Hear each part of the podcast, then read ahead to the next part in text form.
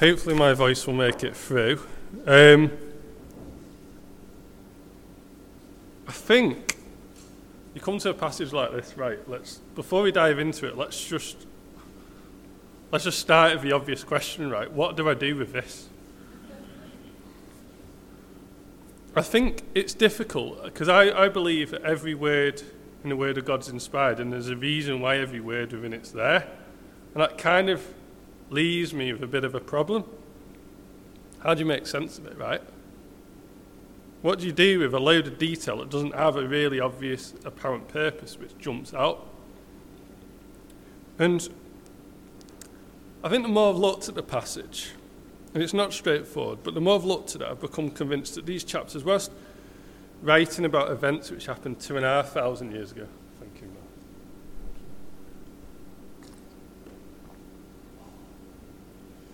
Look, while writing about stuff two and a half thousand years ago, actually talk to us, talk to us now about how God deals with us and what it's like to actually live a Christian life. And hopefully we can just draw that together.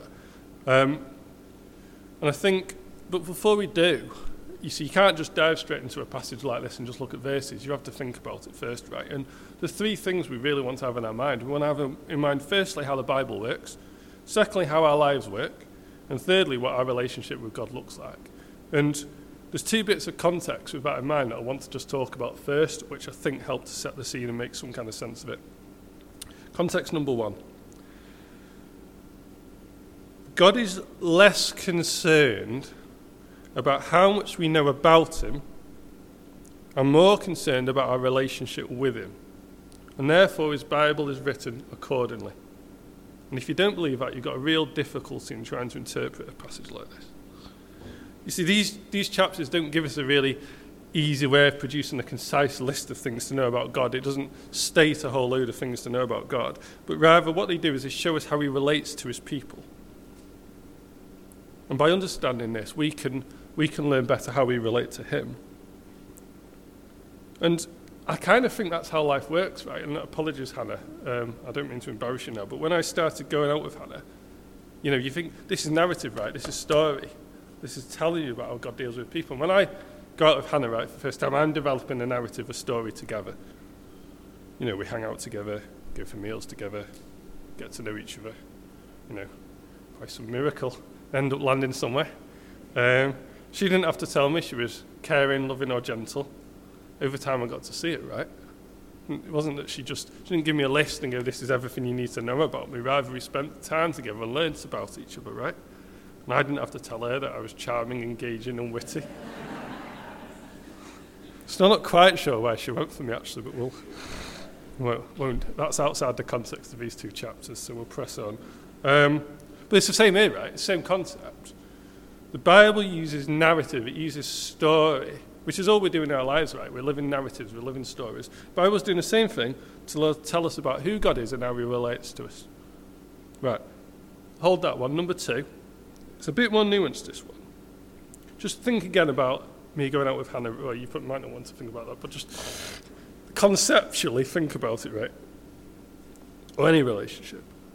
The conversations, right? When you when you get in a relationship with someone, the conversations with them that you think are insignificant, you know, those moments you think you talk about nothing, you think they don't matter, right? They're the moments at which you talk about everything, right? I don't know if you relate to me in that, you get it. That you think that what happens in life is that there's a series of big events, and you look back and you think everything that's happening in my life is these big events, right? I don't know, I do my GCSEs, or like go to college or do a degree, or pick a uni, change churches, or I don't know, get a job, whatever it is I end up doing, right? These are the big events, right? That's not life, right? Life is everything that happens in between, it's the little things. You know, it's laughing with friends over a cup of tea, right? The quiet time where you get to see God's love afresh. It's the lunchtime walk with your partner. It's having a great time with your kids. It's all these things make up life. And in the same way, when we come to chapters like these, right, they seem insignificant to the grand salvation story because they don't even really fit. Because the truth is, they've got a load of failure and frustration in them, which we'll come to, which doesn't really seem to fit with the narrative at all. And yet, in these seemingly insignificant chapters, we actually find a whole load of things about God. In my notes, I said everything about God, and maybe that's not true, but you, you get that sense of you learn, you learn about someone in the insignificant moments.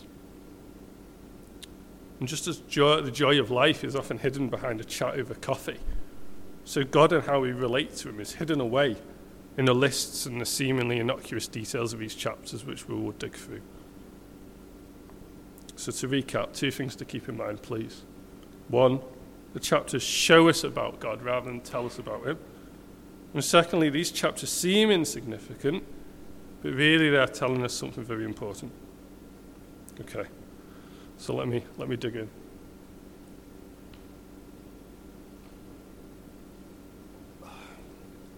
Point number one is that we need to learn that obedience to God is no fairy tale. So, to give a bit of context, right, and I'm not going to do much context in terms of Nehemiah because everyone who's done it has already done that, right? But the point we're at in Nehemiah is the city walls have finally been rebuilt, and you've got a problem. You've got to try and repopulate the city, right? So you've got the city walls rebuilt, but the actual inside of the city isn't rebuilt. And this is all about what happens at that point. So, how do you repopulate the city? What are the provisions for worship? What are the provisions for obedience to God? How did people as a whole actually get back into that city? How do they relate to God? And how do they progress from this point?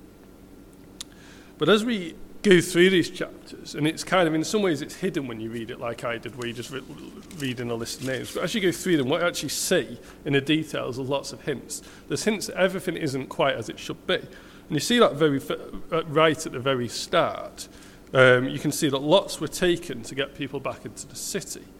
Now, I don't quite know what the analogy of taking a lot is, right, to try and get someone to do something. But in my head, it's a bit like you in work and you're doing a voluntary redundancy round. You don't get enough people out of a voluntary redundancy, so you end up doing a compulsory redundancy where you end up picking people. There's, there's a sense, I think, here, and you, and you get that where it talks about, you know, the praising the people are willing to return. It wasn't, it wasn't a straightforward thing, right? And you have to question, why was it that they had to take lots to get people, one in ten, to go back to the city? And and you can actually see that if you look back. I'll read this for you, but it's in chapter 7, verses 3 and 4. It says this Let not the gates of Jerusalem be opened until the sun is hot.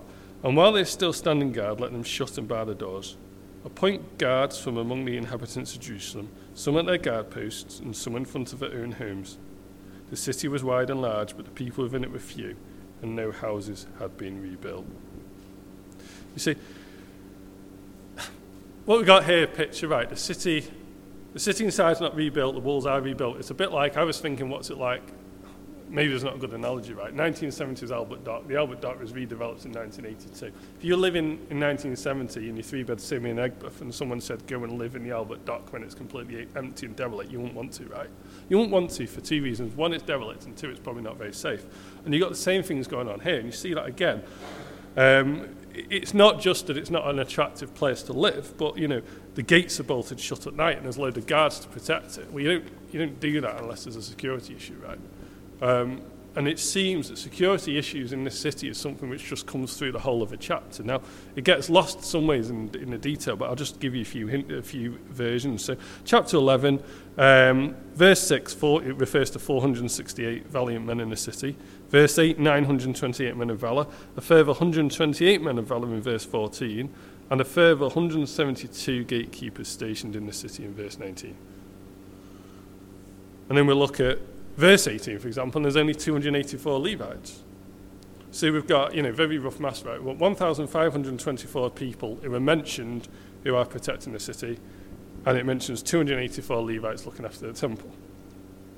So what do you do with that, right? Why would God have more people protecting the city than doing temple worship? I think what's going on here is that obedience to God in this life before Jesus is not going to be ideal. There's nothing great about living in a derelict city, right? And the huge numbers of people who were prepared to defend the city leaves us in no doubt it wasn't a fairy tale for them, right? You see it again in verse 2 the people are blessed who willingly live in Jerusalem. You know, you don't willingly bless people who go live in Bel Air or Beverly Hills, do you? When you have to ask for willing volunteers, you know it's going to be tough, right?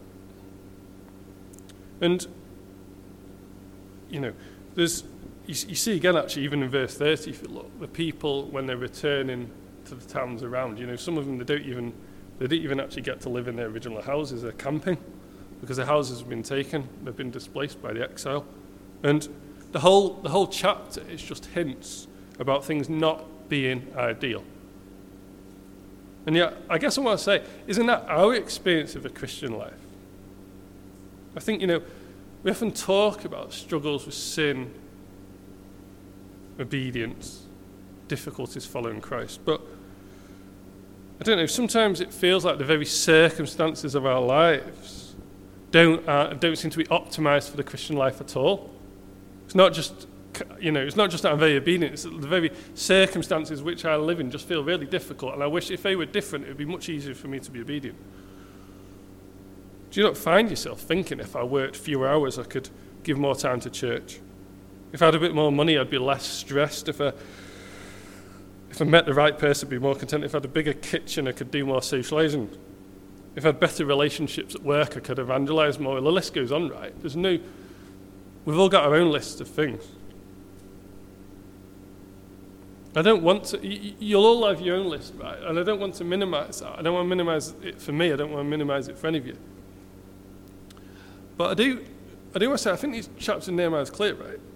God puts us in a set of circumstances which may not seem ideal for our Christian lives, but they are the circumstances He's chosen for us. It's not entirely clear why it was in God's plan to need so many valiant people to defend the city, right? It's not clear how hard it would have been to live in a derelict city, but it was God's plan. It certainly wasn't a forgotten moment of history, was it? This wasn't an accident. God hadn't forgotten about them. He's written it down. It's here. He's written down the details. He's not leaving it to chance that it was difficult. It says here it's difficult.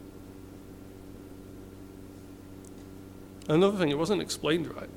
It doesn't say why God put them in those circumstances. It doesn't say. It doesn't give it. There's no reason I can see here which says this is why it had to be so hard. You know, God could have defeated all their enemies, and he didn't need any guards, right? He could have rebuilt the city in a flash.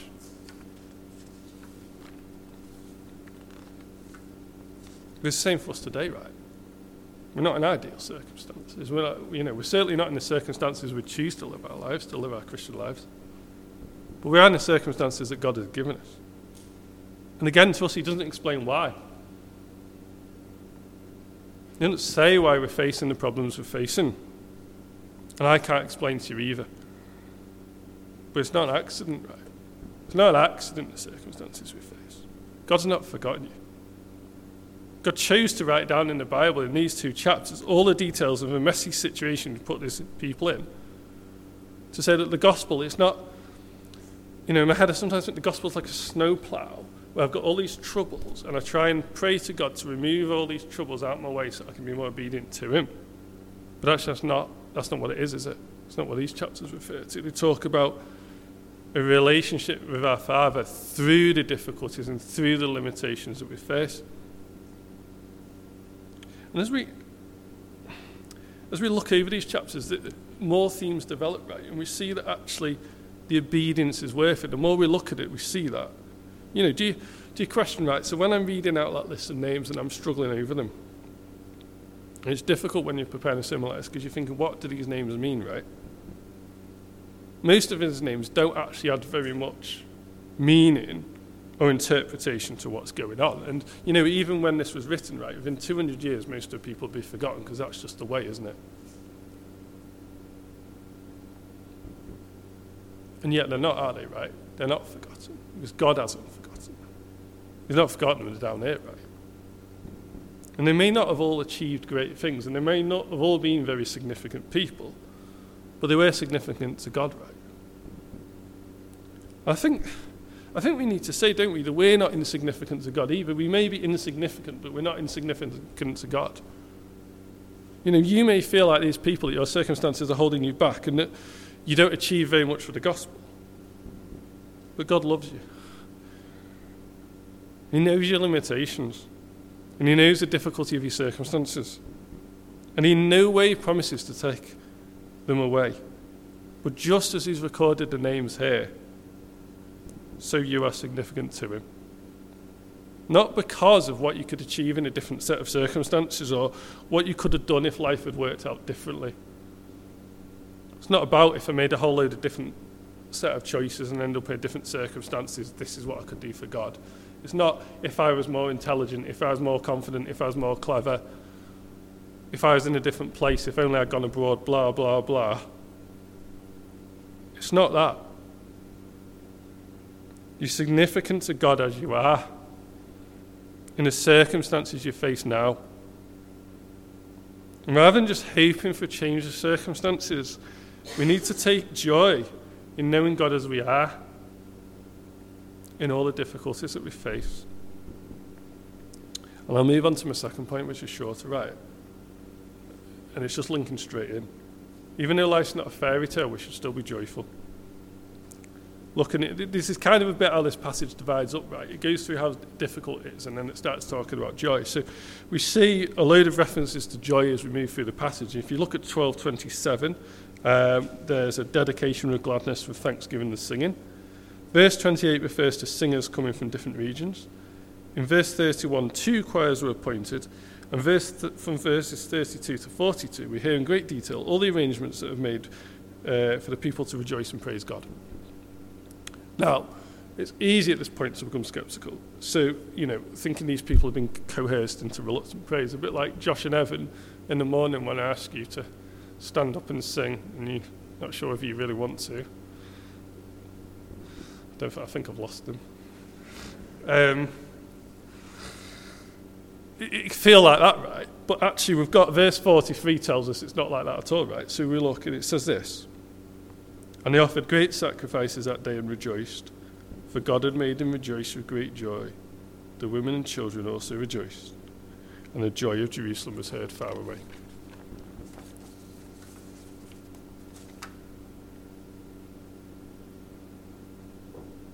I'm on the final page, by the way, so you can all see now where we're up to. We're nearly there.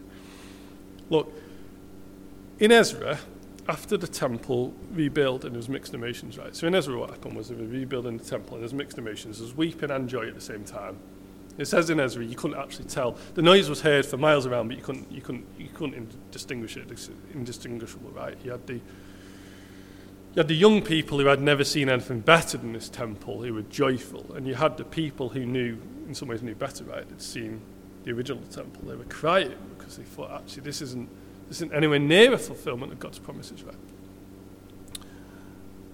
That's what happened in Ezra. Here in Nehemiah, we've got the rebuilding of the walls, and we've got a load of difficulties, including the derelict city, right?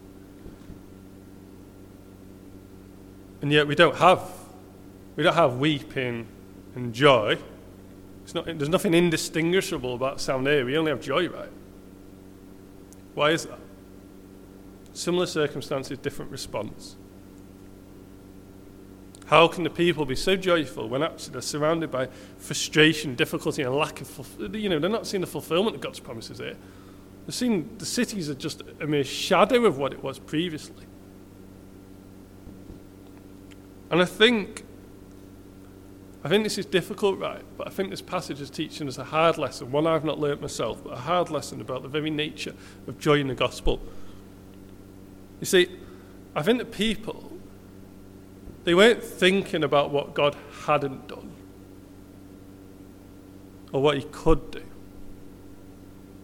They were just grateful for what He had done. I don't think they were thinking, how can my circumstances be different? You know, at the moment they're rejoicing, they're not thinking, how can my circumstances be different? They're joyful for what God had done. They're joyful to de- dedicate the wall right, to be part of the people working out God's plan. You know, that's, that's a lesson I need to learn, right? I, I imagine we all need to learn it to a greater or lesser extent. Gospel joy is not about better circumstances. I wish it was. I wish it was, but it's not. It's about, it's about being joyful for what God has done. However hard those circumstances we're in are. Look and think about where this is in gospel history, right? We have We have a great deal more to be joyful for than these people did. We live the other side of Jesus. We know where the story ends. We know that Jesus saved us. We know that He's living in our hearts by His Holy Spirit. And we go growing to be more like Him. We know that He has a seat saved for us in the eternal kingdom of paradise. We know that one day we'll see Him. I mean, really, how much more could we ask for? You know, I pray for myself, I pray for you guys here that going forward, are you would be less concerned about the difficulties we face. And instead, reflect on everything that Jesus has done for us through Jesus, and that that would be a huge source of joy for us. As I finish, you know, just, just remember God, God doesn't want us to just know about Him. There won't be a the, the, praise the Lord. There won't be a theological quiz in heaven, right, where everyone's pitted against each other. God wants us to know Him. He wants us to love Him. He wants us to be in a relationship with Him. He wants us to pour our hearts to, out to Him and to be joyful as we remember everything He's done and He's doing and everything He will do.